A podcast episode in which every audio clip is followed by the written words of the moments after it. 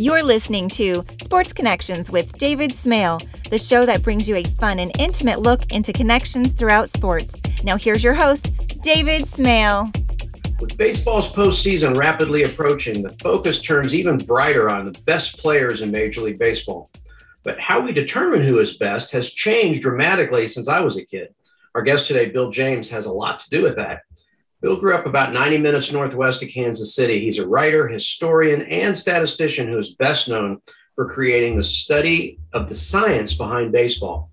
Since 1977, he has written more than two dozen books devoted to baseball history and statistics. His approach, which he terms sabermetrics in reference to the Society for American Baseball Research, or SABR, scientifically analyze and analyzes and studies baseball to determine why teams win and lose. 2006 Time magazine named him as one of the 100 most influential people in the world. I don't know that I've ever spoken to one of the mo- 100 most influential people in the world. So, Bill, welcome to Sports Connections. Thanks for having me on. I don't know that I've ever spoken to one of the 100 most influential people in the world either, but appreciate the appreciate the recognition anyway. All righty. I want to start with your background. I know you grew up around Kansas City. Were you a fan of the Kansas City Athletics? Did you dream of hitting home runs like Vic Power and Rocky Colavito? I, by the way, I wanted to be Mike Hershberger because I thought it was more cool to be able to throw the ball from the warning track to home plate. Yeah, Mike had a great arm. The um, well, two points. One is it's 90 minutes from Kansas City now, but by the roads that, that were there in the uh, 1950s, it was a little bit longer, a little yeah. bit further. And uh, it was made clear to me at a quite young age that I was uh, not destined for athletic superstardom. So I, I, don't think that I, I don't recall that I ever dreamed of being in that class. I, uh, but I did become an obsessive fan of the Kansas City A's, and on a bad day, I can still recite some of their losses. yeah, and there were many to choose from. Now, I, I remember when we talked before, you told me that you the first time you were published was in Sporting News. Is that correct?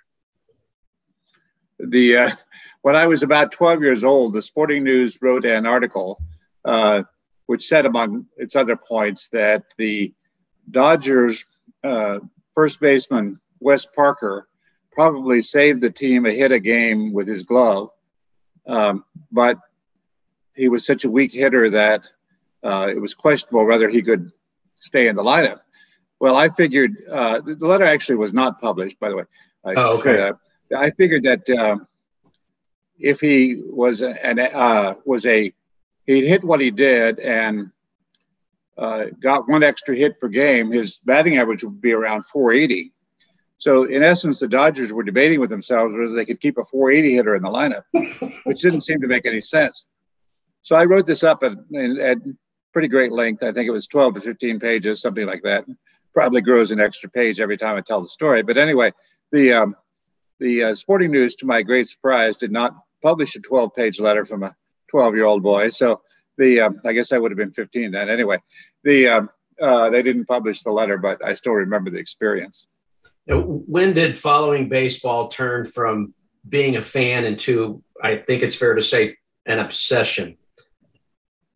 Well, there was a pretty instantaneous uh, spin from ignoramus to uh, to obsession when I first started, which is in spring of 1961.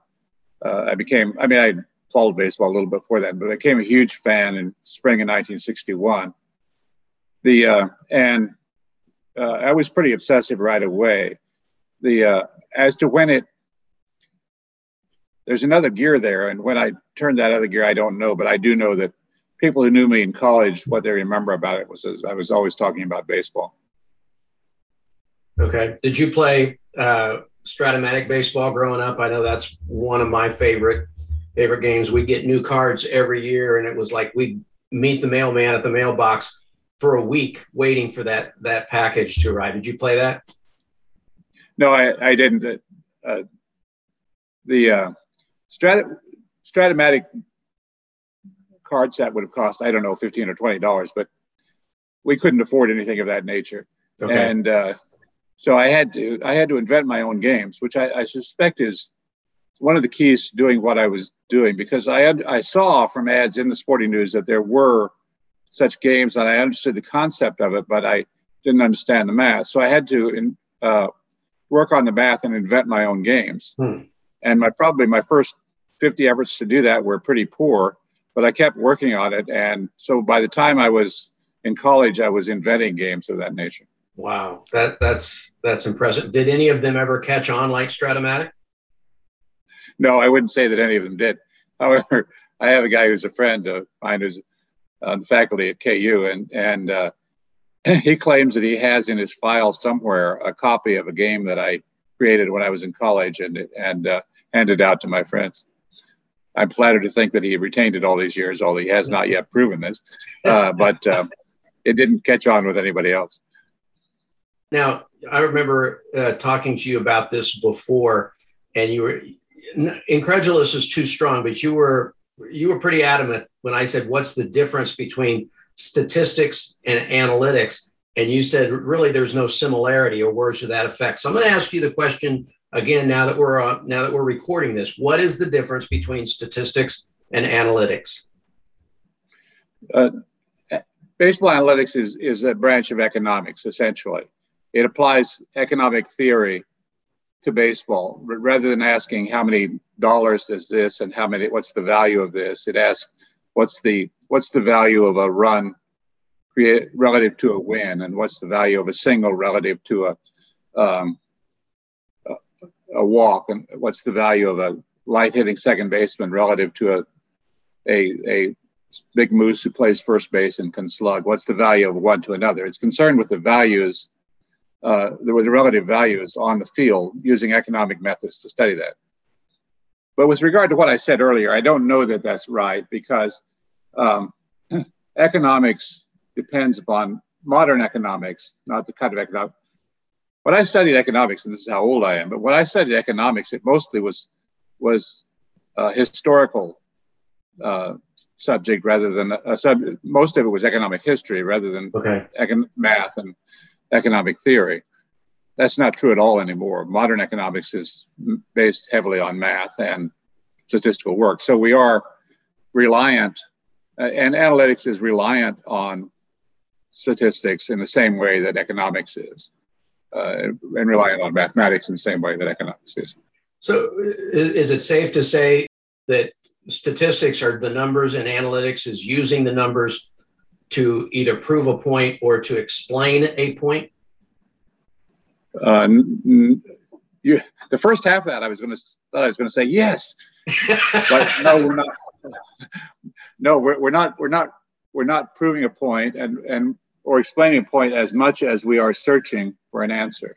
Okay. Um, what we do, I mean, once you find an answer and you're convinced that it's true, then you have an obligation to prove it to others or or um, die with the issues unresolved. The, uh, uh, but but that's what the more important thing is to figure out what the answer is before you get around to trying to convince others of it.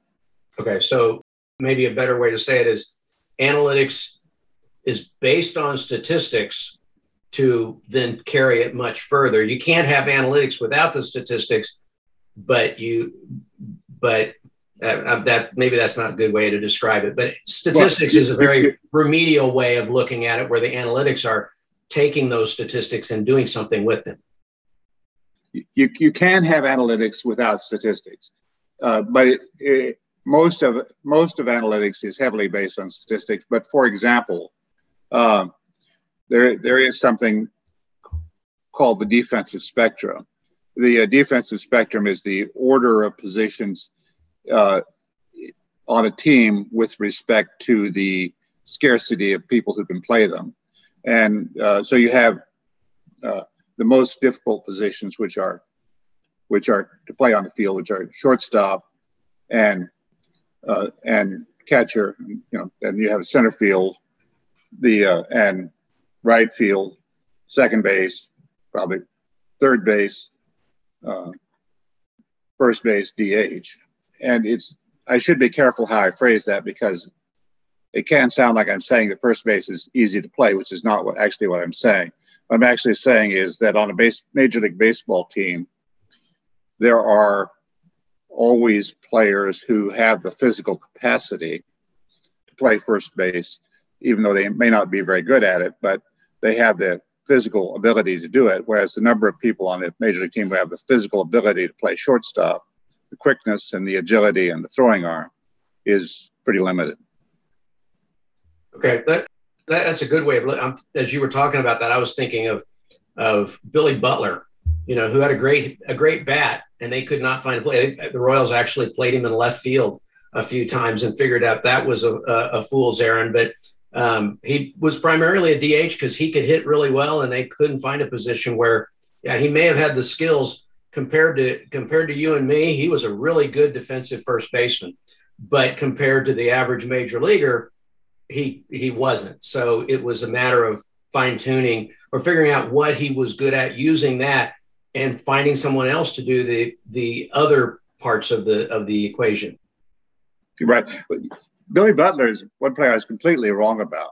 I remember once saying in a in a meeting with the Red Sox when we, I was with the Red Sox that Billy Butler would be able to hit majors when he was 40 years old, and it turned out that he wasn't. Uh, and then the other analytics guys in the room scoffed at me for saying that because how do you know that? But my my sense was that Billy was going to be able to roll out of bed and hit no matter how old he was. That didn't quite turn out to be true. His career ended quicker than I thought it would.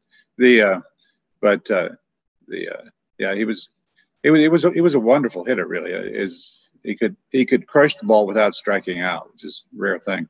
Yeah, and one of my favorite Billy Butler. Obviously, I'm here in Kansas City as well. One of my favorite Billy Butler uh, stories or, or memories is when he stole a base in the postseason, I think in 2014, and he stands on second base and does the motorcycle thing like like Jarrod Dyson would do, and, and place just went nuts because Billy was not fleet of foot. Yeah, to say the least. He, he kind of replaced um, Mike Sweeney at, at first. Um, I, not people, many people remember. Mike came up as a catcher, right? And the Royals really tried to make him a catcher, and you know, it was one of those things that once he got to the majors, you would say, "How did we convince ourselves that this was going to work?" Uh, he, couldn't catch at all, but but uh, so he moved to first base, and and he was fantastic at it. And he, he ended up being not not a good first baseman, but a decent, an adequate first baseman defensively. Right. Oh yeah, see, pretty good. He had a good arm for first baseman. Yeah, and well, he, he, was from, very conscientious. Yeah. Um, why but you, you know, you said that they played first base better than you and I, and that's no doubt true. But if you go to a high school game, you will sometimes see high school first basemen who are better defensively than major league first basemen. And that's that's an odd that's an anomaly because you don't see that anywhere else. You would never ever see a high school shortstop who was better than me or any other position. But at first base, because in the majors you tend to pile up people like Billy Butler, um, and, and so there are a lot of you'll see a pop up be caught in a high school game that you know that Billy Butler or Willie Aikens or Steve Balboni or any of the other statues yes, would not have gotten to. Bill, why do you think the science behind baseball? Obviously, many of us grew up baseball fans, liking different aspects of the game. Why do you think the science of baseball appealed to you so much? Uh, it's just the way my mind works, I think. Uh, and when I, I see a if you take a problem and state it in mathematical terms, and you you sometimes see that what people are saying doesn't make any sense in mathematical terms. And the example I gave earlier of the Dodgers wondering whether a first baseman who saved them a hit per game could stay in the lineup. When you think about it in logical terms and in as value statements, you realize that that can't possibly make any sense. Yeah. And you'd be surprised and, and the awareness of those things that people said that didn't make any sense drove me to do what I started doing. And you would be surprised that even after we are, to be frank, buried in sabermetrics and buried in analytics, sometimes to the point of great annoyance, people still do that. Uh, there are still lots of things that people say about baseball that, in analytical terms, don't actually make any sense at all. Okay. Um, I want to talk about how you and I connected. Um, and I didn't realize this before earlier this year.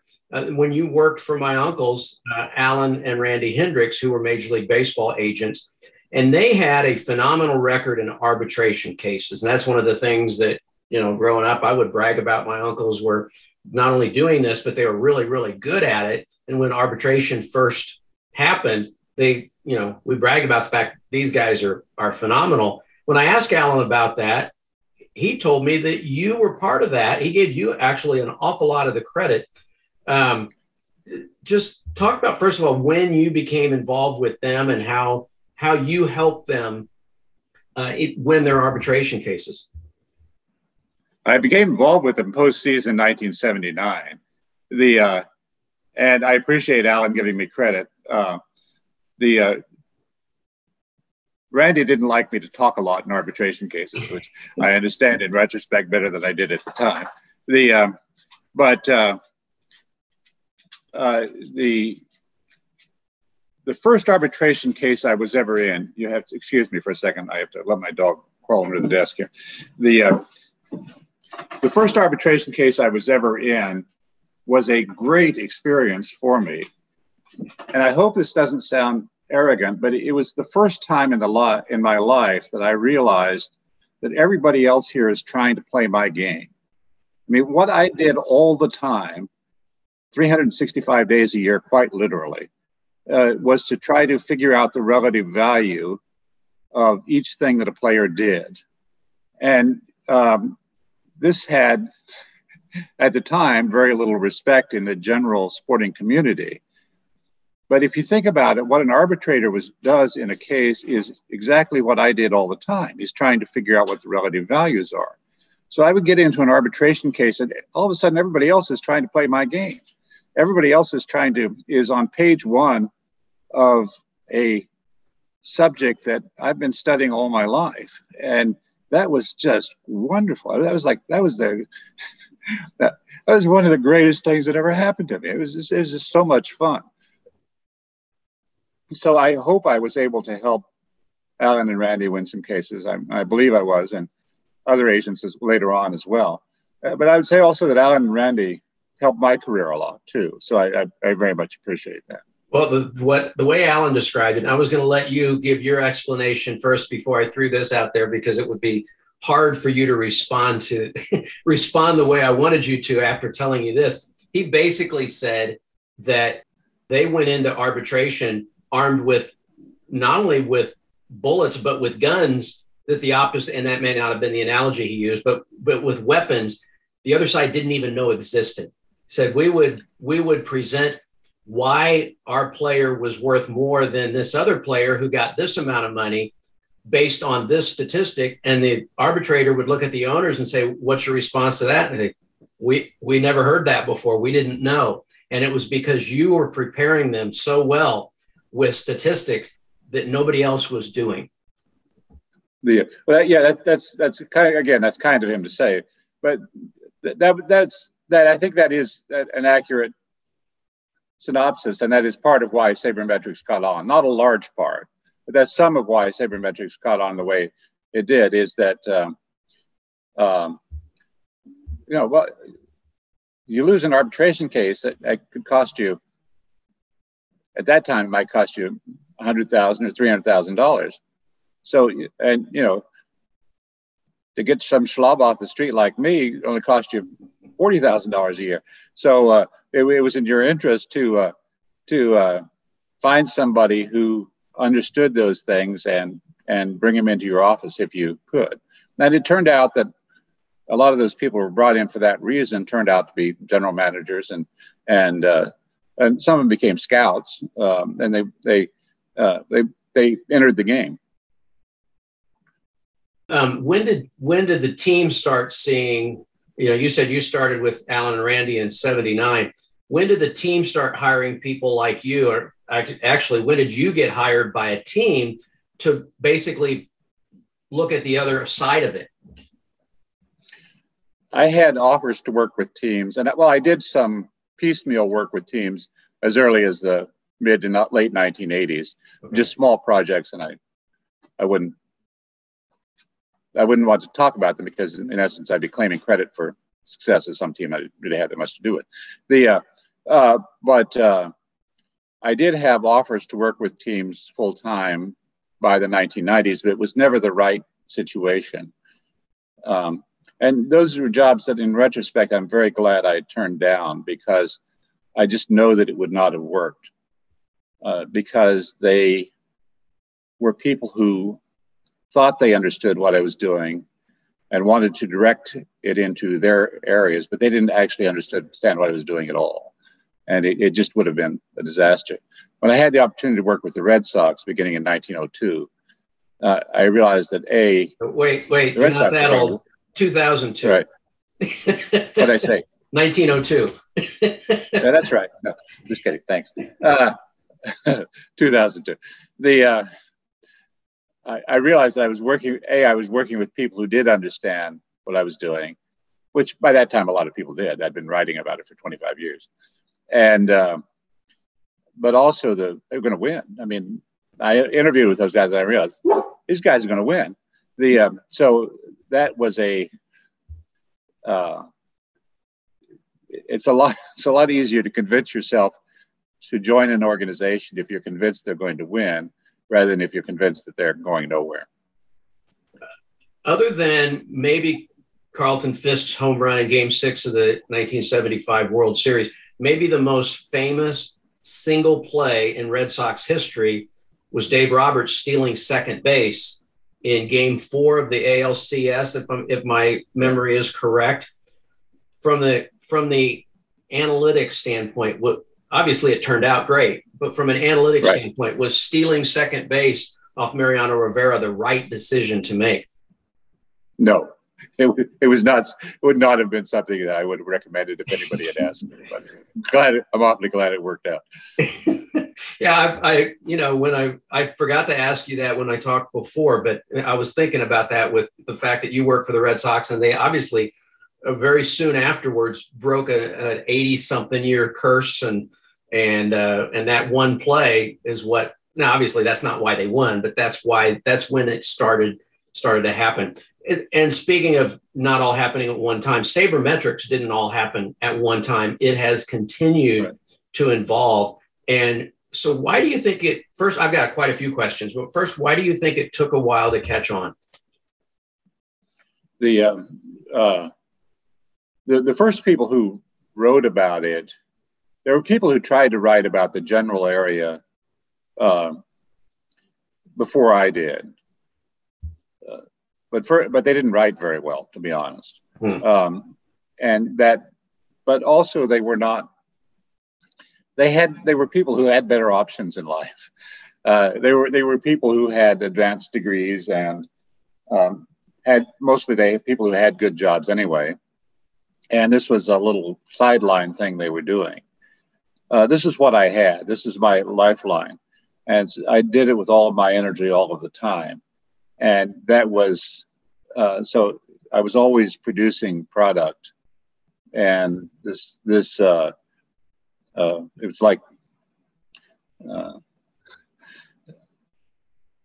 it's easier to get a bonfire buying, going if you have a big tree in your yard because you've always got leaves. It's the same sort of principle. I'm guessing some of it may also be, Bill, that that the stubbornness, the old the old guard of baseball. We've always done it this way. It's always worked this way. Why do we need this new this new thing? Do you think there was some of that involved as well? Oh, very much, yeah. And, and there was to return to the Dave Roberts example. I, I was not a big fan of the stolen base. I mean, what I was saying was a any successful stolen base helps you, of course. Uh, so the stolen base is certainly a good play when it works, but stolen base attempts in general don't do very much. Uh, they can help you win or they can hurt you on ballots. But even if they help you win, it's you know three percent of a successful offense. It's not ninety percent.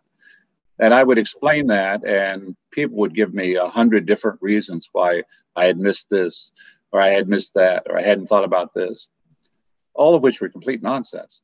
The uh, I had thought about them, and I had studied them, and you know, but but uh, there was just there was very very strong resistance to believing, uh, and there still is, uh, to be honest. Uh, the um, th- that's that type of one of the things that I uh, tackled baseball about in the 1970s was baseball people would say that a player's prime is ages 28 to 32. And it's believed that Stan Musial was the first person to, uh, to formulate that.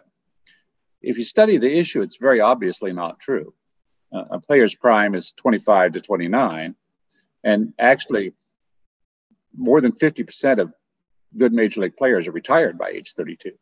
Um, there's they, they, just they do not last that long.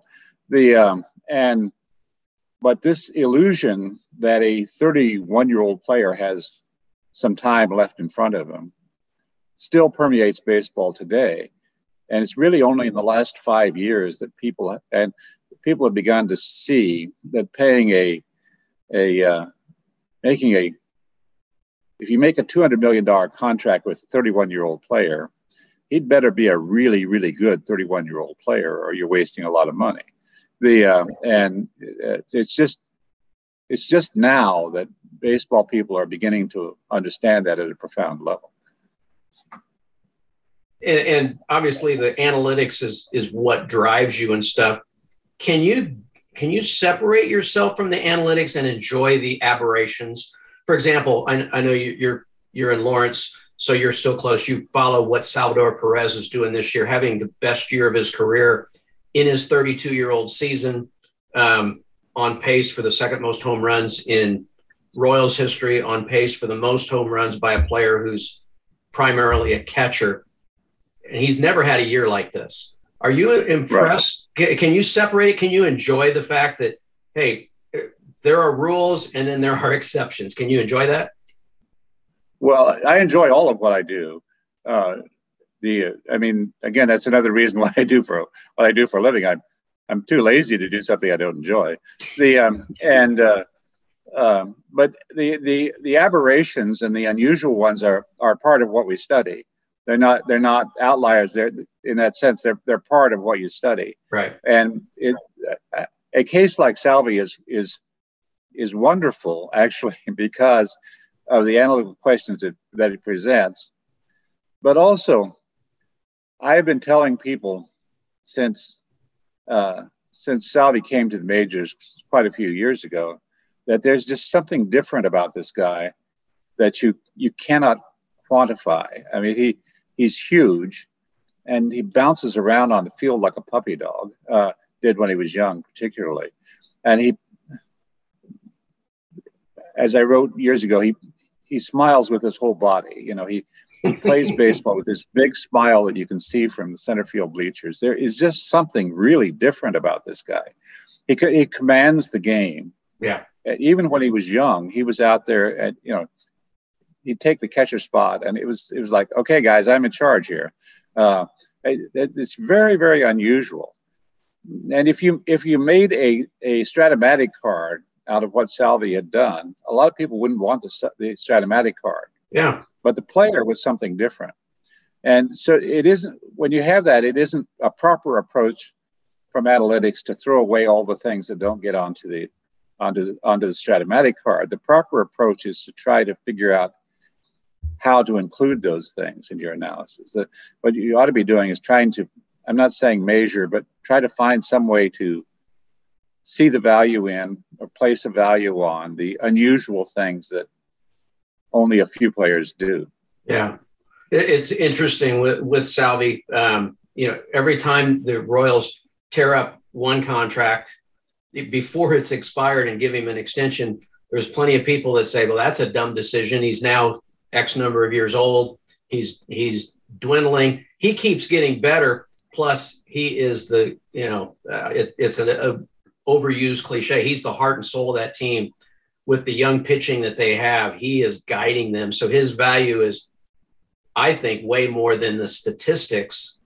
And and now the statistics are measuring up to the to the other side of it. Yeah, he's very he's an unusual and wonderful player, and you know you in, in a sense, you're wish there were more of them, but in a sense, you're glad that there's only one of them because it makes him unique and special. Yeah, that, that's a great great way of putting it. You know, I know when when sabermetrics first started catching on, I have to tell you, I wasn't enthusiastic. Of course, I didn't know that you worked for my uncles. That might have influenced me the other way a little bit. But I wanted to enjoy the art of baseball rather than the science of baseball. But now, as I've covered Major League Baseball on a daily basis for more than 20 years, I find myself relying on it more often than not. So, is sabermetrics, is the analytics side of baseball, can, is it through evolving or will it continue to evolve? I would say that it's in an early stage. Wow. Uh, the, the and what what I say often, probably too often, is that we have a a small island of knowledge surrounded by an ocean of ignorance. Uh, the, the number of things that we don't know and don't understand. Again, Salvy is a good example of that. The number of things that we don't know and don't understand is immense compared to the things that we can measure and and do fully understand. Wow. Okay. Um, that's exciting. Um, it, so, and you can't even say what's to come because we may not know uh, what's right. what's to come. Um, I want to talk right. about some of the some of the different um, terms or different studies that you have developed. Tell me why they should be important to the average fan, not to the scout, not to the general manager, not to the to the manager trying to figure out, you know, whether to bat this guy or that guy uh, in today's game against his pitcher. But just why should they be important to the average fan? First, runs created. Well, a, a hitter's job is not to compile a high batting average or to have a high slugging percentage or to have a pretty swing. A hitter's job is to put runs on the scoreboard. So if you're if you're really trying to understand what his role on the team is, what his value to a team is, what you first have to answer is how many runs does he create by the things that he does? Um, which again, that's a, stu- a question studied by economic methods. I mean, what's the what's the value of a single? What's the value of a double? What's the value of a triple? And when you put it all together, what's the value of all of the things that this player has done?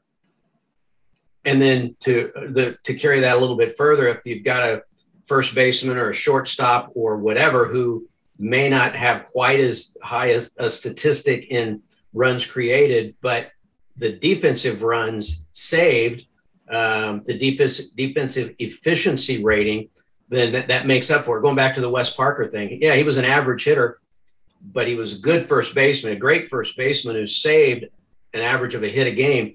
That makes him far more average, far more valuable than the really good hitting first baseman who had iron hands. Right. The uh, iron hands, by the way, was a the nickname of long-term Royals coach uh, Chuck Hiller. I don't know if you remember. Dick Howser coach. His nickname was Iron Hands. I don't know if he enjoyed being reminded of that. Anyway, the uh, uh, the uh, but again, there, there's a point that I don't know that baseball has fully embraced yet, and I don't know that they're wrong to not fully embrace it. Uh, when we started, when I was doing the things I was doing in the 70s, we might have been able to measure a player's defensive runs saved with what you might call 60% accuracy. You know, 50% being you don't know anything, you're right half the time, and you're wrong half the time. We might have been at 60%, and now we're higher than that. We might be at 80%.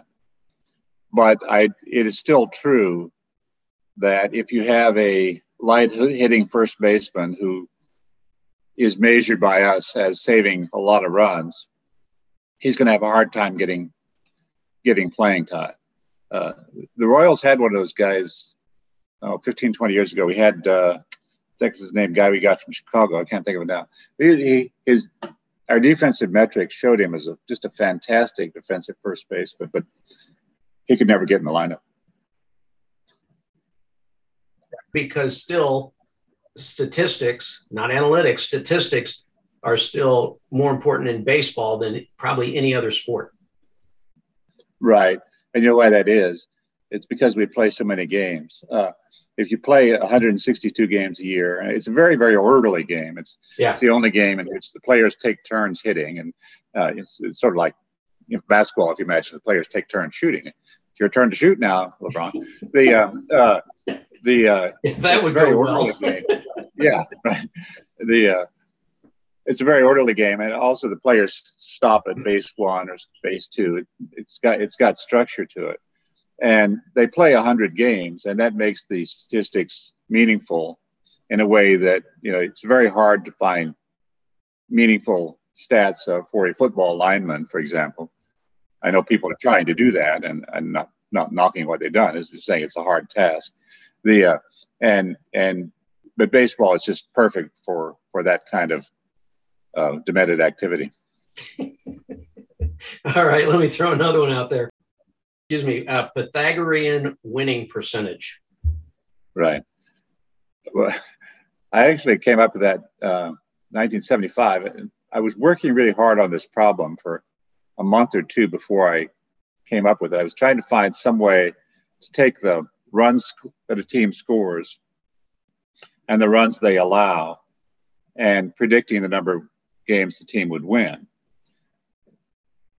It's important because uh, at that time, a lot of people didn't understand, although it seems impossible in retrospect, a lot of people really didn't understand that the number of games you win is a predictable outcome of how many runs you score and how many runs you allow. You know, uh, so there's a predictable result from scoring this many more runs and a predictable improvement from allowing this many fewer runs. So I was working on that problem for really hard, and uh, I had several versions of the formula that worked, but not quite. And I just I was walking along campus, and it just literally popped into my head that that would work. I knew as soon as it came to me that it would work, and I had to rush home and get to my spread. We didn't have computers then, right? Uh, and get to my uh, get to my calculation and show that it worked. But I, I knew that it would.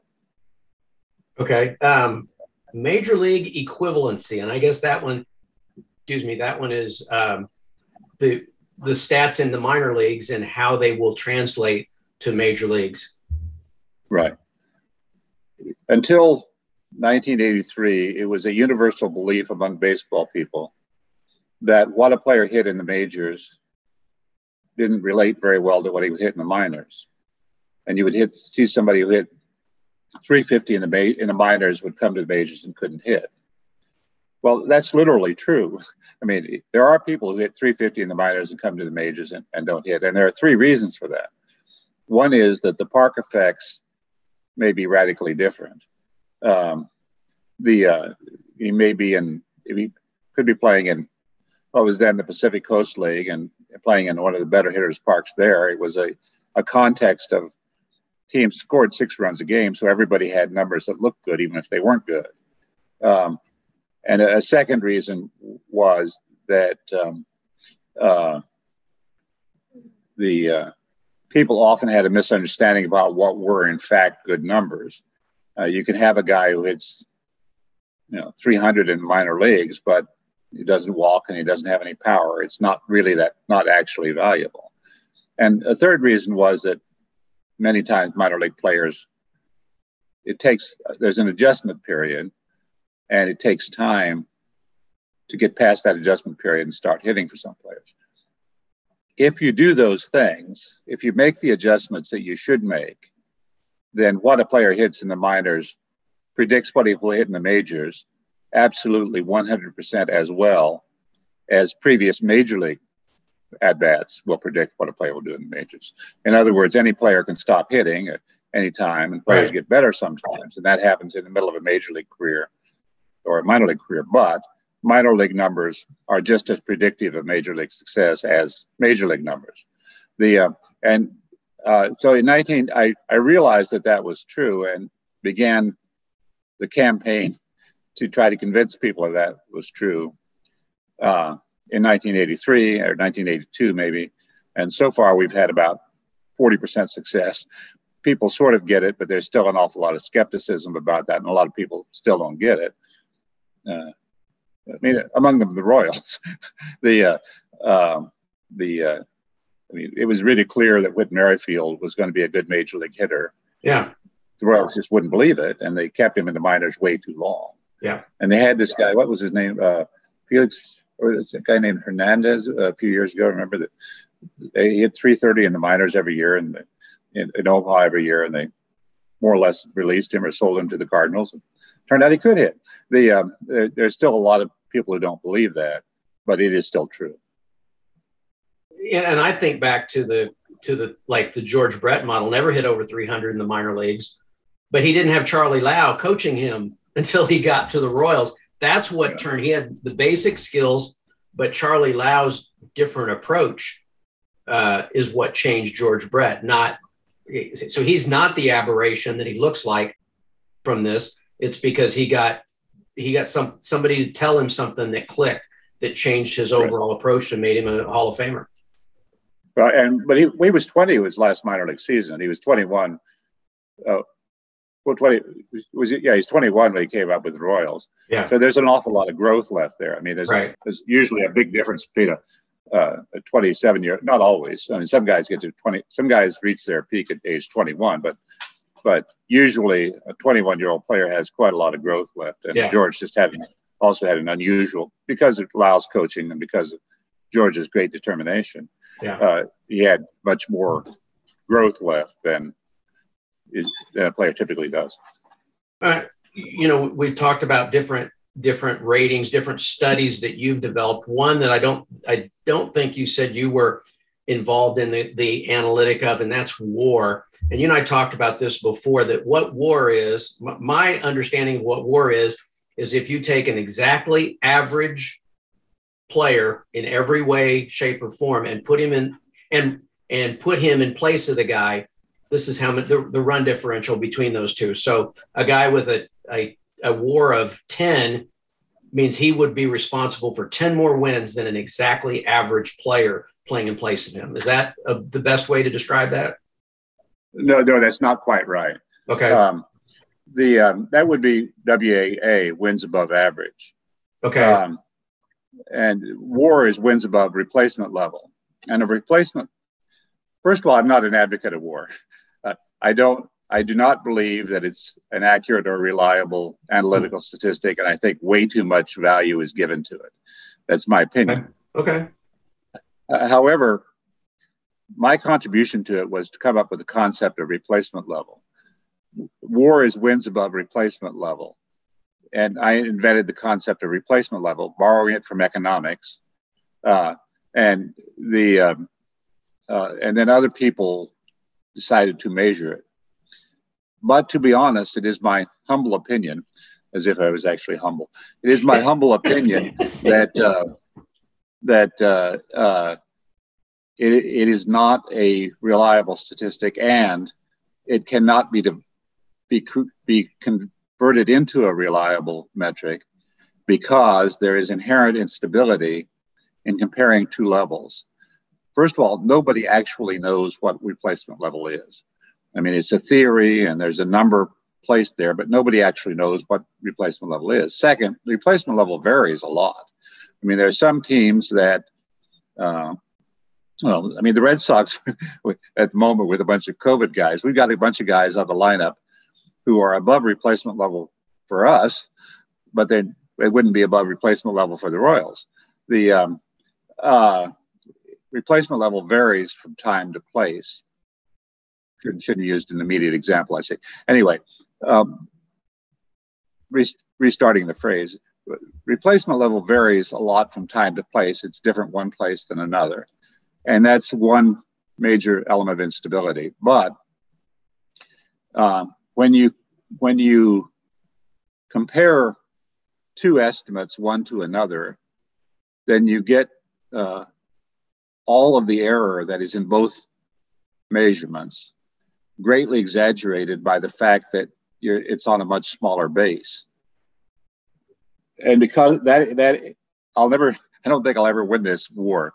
Pardon me. I'll never convince people that that's true, but yeah, it is true. right. It is true that I don't I don't believe any form of any reliable form of war can ever be invented. Um, I want to talk to you. I want to switch gears a little bit. Talk to you about some of the rules changes. Not not whether you're a fan of them or or what, but how they affect the statistics, which then, as we talked about earlier, lead to the analytics. Two that I'm thinking of right off the top of my head: the runner on second, starting on second base in extra innings, and the other one seven inning games for doubles double headers. How did that affect statistics, and how does that and then in turn affect analytics? I don't know that I've thought about either of those. Okay. I don't know that I've, I've thought about how to how to um, how to measure either of the effects of those. I mean, the, the, the one thing I can see the runner on second is, um, you know, the, uh, you know, in, in, last night's Royals Indians game, uh, both teams had bases loaded in the 10th inning and couldn't score. And the Royals had bases loaded with nobody, nobody out and couldn't score. And had Salvy not struck out or um, uh, uh, forget who was at Benintendi and then and Michael A. Taylor popped to second. Had any one of those guys come through, then the pitcher who started that inning would have taken the loss because right. that was his run. Now it's an unearned run, but it's still his run and he would have taken the loss. That affects statistics, which then in turn affects analytics. But if you haven't given that much thought, we'll just we'll move on from that one.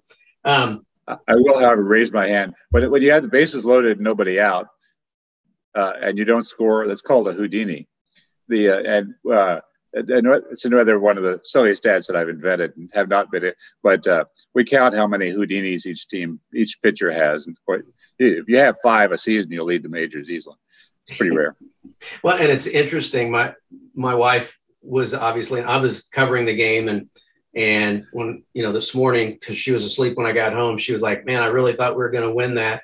And I said, when the game was over at, after the tenth, there was there was no chance the Royals were going to win that game. She goes, "Oh no, they had just as much." Well, she's a she's still a fan of the art of baseball, and she thinks that her team, the Royals, are always going to win. She's surprised when they don't go 162 and 0. And I have kind of come around to your side of it, saying, okay, the, there's momentum is so important. They they were so deflated um, when they did not score there. There was, I don't know what the analytics would say. Their chances of winning that game after after leaving the bases loaded with nobody out in the tenth. But uh, maybe that's your next project. I'll, I'll make, put it on the list. All right. Um, let's say you're commissioner for a day. What rule change or what changes would you like to see in Major League Baseball? The um, uh, the number one thing that needs to be done is to stop hitters from stepping out of the box between pitches. That is the number one thing, and that that's the biggest waste of time. Uh, and and you know, there's no there's no provision in the rules for you to do that. When I when you and I were young, uh, the uh, hitters did not do that. Uh, but now every hitter steps out of the box between every pitch, and uh, and it just slows the pace of the game down to where it it uh, lessens don't get me. I enjoy baseball more than I ever have. I I'm more obsessive, and the more you know about the game, the more you enjoy it. Yeah. And I'm not saying I don't enjoy baseball anymore, but it it does not add to the ent- entertainment value of the game. It's like if you went to a movie and, and a hit and a, each actor before he delivered his lines would just pause for a minute and think about how to deliver the line. you know, it would not have a beneficial effect on the on the movie. Um, and it's the same in baseball. It has the same effect on a baseball game that it would have on a movie. Uh, and yet, for reasons that nobody can figure out, we have decided to allow this to happen. It's not in the rules. In the rules, the player cannot call time, only the umpire can call time. But we allow it to happen. Yeah, Mike Hargrove, who was known as the human rain delay, wouldn't stand out in today's game. No, that's right. Now he now he'd just be uh, he'd just be another guy. They all do that. Yeah. Um, Mike Hargrove is the inventor of modern baseball. I, will send that tweet as soon as we're off. There you go. There you go. Um, the, the one the one change I would like to see, and I want your opinion on this, is is to not allow the the shifts. It seems like three out of every four players are hitting into a three players on one side shift. And it, it bugs me as somebody who played baseball, not well, but played baseball growing up. Well, if I got three guys on this side of the field, I'm going to hit it to the other side of the field. Would, do you think that's a, a good rule change to say you have to have two players on each side of second base and they have to, the infielders have to stay in the infield? Uh, no, I don't think it's a good rule change. Uh, you. It's it's hard to legislate against people behaving rationally. Um, the hmm. uh, it's people do that because it works. Yeah. Uh, first of all, most people greatly exaggerate uh, the effect that uh, the effect of of the shifts. You know, it doesn't. It just takes four or five points away from the average batting average. It doesn't really? very much effect at all. You have to do it because if the other team is doing it and you're not, it will cost you one or two games a year.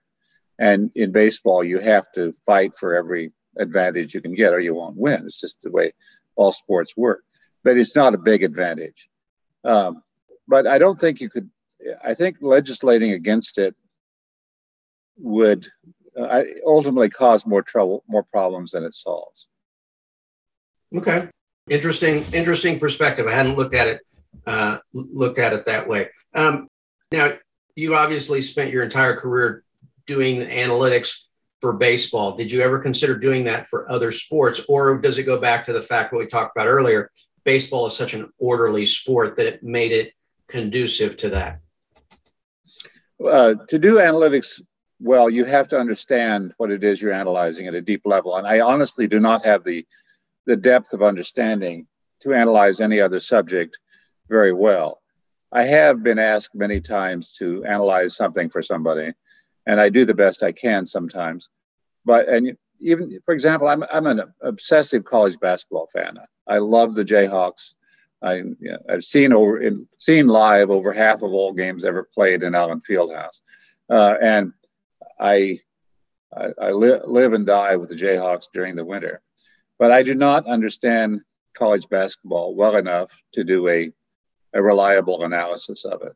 Um, you really, there's a lot of things that, I mean, I know that Bill Self is a, is a, a brilliant defensive coach, and I know that from the results, but I don't have actually have any idea how he's done it, although I've, I've seen live or on TV virtually every game he's ever coached here. Uh, I just, but I still don't really understand how his, what his defensive schemes are or what they amount to. So I don't think I, I do, I do occasionally experiment in other fields, but people proper, properly ignore me when I do that. Well, speaking of college basketball, I'm gonna, I'm gonna pat you on the back here. I wrote a book uh, last basketball season with Joe Lunardi, the inventor of bracketology, and he said his goal early when he first started developing this was to be known as the Bill James of college basketball. So, how does it feel to be admired so much as an innovator and creator of an entire industry? The uh, well, tell Joe I, I thank him for the. He's told me that I've heard that from him too. The um, uh, the uh, it, it's it's kind of unnerving. Um, on a certain level, one know I know that I'm not actually worthy of such a position. Uh, and you know it's not just joe but there at the time that i was most famous 20 years ago there was a bill james of everything. Uh, and it was it was unnerving. Uh, and i always knew that you know it's um, there was a lot of i had very good fortune. I entered the right profession for me at the right time and i caught the right breaks. But there was i always knew there was never anything special about me that other people should be that influenced by. Okay. And last question before we do a couple of personal questions to wrap things up. What advice would you give a young sports fan looking to get into sports analytics? Uh, the, the, most well, one thing, one small thing is learn to speak Spanish. Uh, an awful lot of baseball players are are uh, native Spanish speakers, and it matters a lot whether or not you speak the language. The um, but the other thing I would say is you have to know something else other than baseball. Uh, you have to have. I brought to it a. I'm not an expert economist. You know, I have a degree in economics, but I'm not any kind of expert. The um, but you have to. That was what I brought to baseball. I brought an understanding of how economics improves your underst- your knowledge base to baseball. You have to bring something to it. Uh, that so don't yeah you have to be obsessive baseball fan but you have to know something else as well okay Uh, I always like to wrap up with these two questions or two com- two points uh, with my guests. First of all, talk about your family. The uh, I've been very blessed in that area as well. Uh, I have been married for 42 years uh, to uh, Susan McCarthy. Still, we we still are, and I have three children, all of whom grew up, graduated college, got married, got good jobs, and none of them ever lived lived in their kid in their parents' basement after growing up. So I've been uh, that's Ruben, who's an actuary in Seattle. Uh, Rachel, who's a writer, lives near me, and uh, and Isaac, who's a, a software engineer, a, a, video game developer, and uh, lives in in uh, uh, San Francisco area. Okay, and then final final question. I always, if if people will answer it, I always like to ask What's your legacy? The uh, that's up to other people to decide. The um, the uh, I uh, you would not believe how many people told me when I started out that I would never make a living doing this. I mean, everybody I met in the first five years I was trying to make a living in this area, uh, I met literally hundreds of people who would tell me oh, I'm really interested in what you're doing, but there aren't enough of us doing it that uh, you'll ever make a living doing it. Um, the uh, my legacy is that I opened the door, and I there were people telling me there's nobody in that room, and I knew there were people in that room not being served, and I was willing to risk my professional career on that knowledge, but I had no idea how many people were in that room. And when we opened that room, it wasn't opened the door to that room. It wasn't 20 people in there. It was millions. Um, so that was what I did. I opened the door to that room and allowed that type of of um, energy to move forward. All right. Well, that's that's a great answer, Bill. I appreciate you joining us. I've enjoyed this very much. You, have given me some new things to think about when I head out to the stadium tonight. I might look at I might look at that shift a little bit differently. It irritates me, but maybe I can look at it uh, a little bit differently. Thanks very much for joining us and, and good to connect with you. Thank, thanks for having me on, David. Thanks for listening to Sports Connections with David Smale. Make sure to subscribe, follow, and rate the show from your favorite podcast platform. You can learn more about David Smale and his work by visiting davidsmalebooks.com. Don't forget to join us weekly for new episodes. Until next time.